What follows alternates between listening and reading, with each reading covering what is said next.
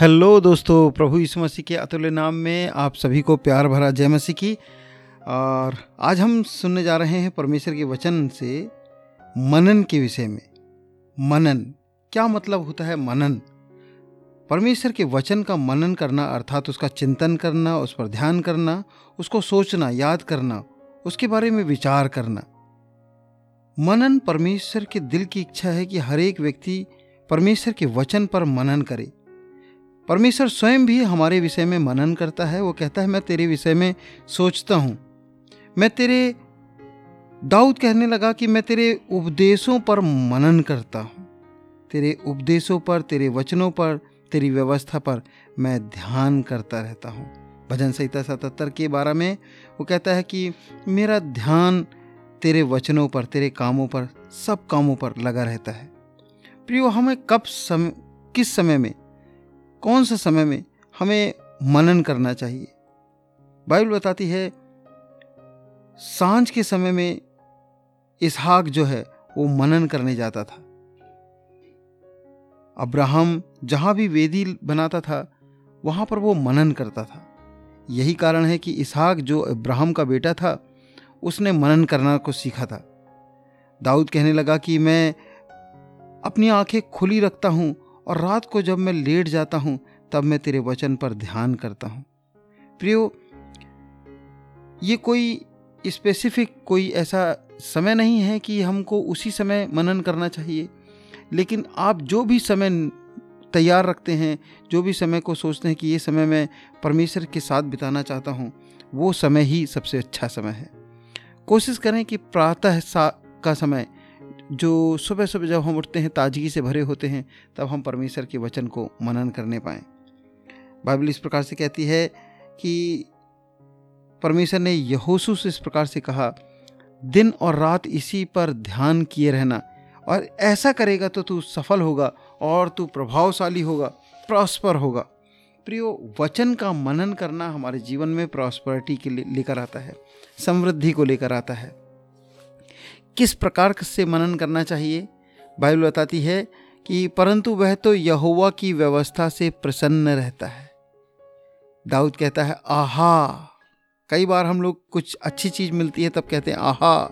दाऊद कहता है, आहा, मैं तेरी व्यवस्था से कैसे प्रीति रखता हूँ, प्रेम रखता हूँ, दिन भर मेरा ध्यान उसी में लगा रहता है। भजन संहिता 119 के नाइन्टी सेवन में संतानवे वचन में लिखा हुआ है। तो ज़रूर है कि हम खुशी से, प्रेम से और प्रसन्नता के साथ मनन करने पाए। मनन आशीष को लेकर आता है। मसीह मसीह लोगों का जो सर्वोपरि चीज़ है, सबसे पहली प्राथमिकता है, वो परमेश्वर है। प्रियो, बाइबल कहती है, भजन संहिता एक में, क्या ही धन्य है वह पुरुष जो दिन रात ध्यान करता रहता है। यदि हम परमेश्वर के वचन पर ध्यान करते हैं तो अवश्य है हम धन्य हैं और हम आशीषित होंगे। हमारे जीवन में परमेश्वर के वचन से मनन करने से ताजगी भर जाती है। लिखा है, वह है तो उस नद, वृक्ष के समान है जो नदियों के किनारे लगाया गया भजन संहिता एक का तीन में। हाँ यदि हम प्रभु के वचन पर मनन करते हैं, एक नई ताजगी एक नई उमंग, एक नई आशीष से भर जाते हैं। भजन संहिता एक के तीन में इस प्रकार से लिखा है, वह तो उस वृक्ष के समान है जो अपनी ऋतु में फलता है। तो यदि हम परमेश्वर के वचन में मनन करने वाले हैं, पोषक तत्व वचन में से मिल रहा है तो प्रियो, हम फलवंत भी होंगे, अपने समय में फलेंगे। आज हो सकता है कि लगे कि ये कुछ भी नहीं हो रहा है, लेकिन हमारे जीवन में एक समय आएगा जब हम फलवंत होंगे। आगे लिखा है ध्यान दिए रहना चौकसी करना तब तू प्रभावशाली होगा। प्रियो हम परमेश्वर के वचन पर ध्यान देने पाए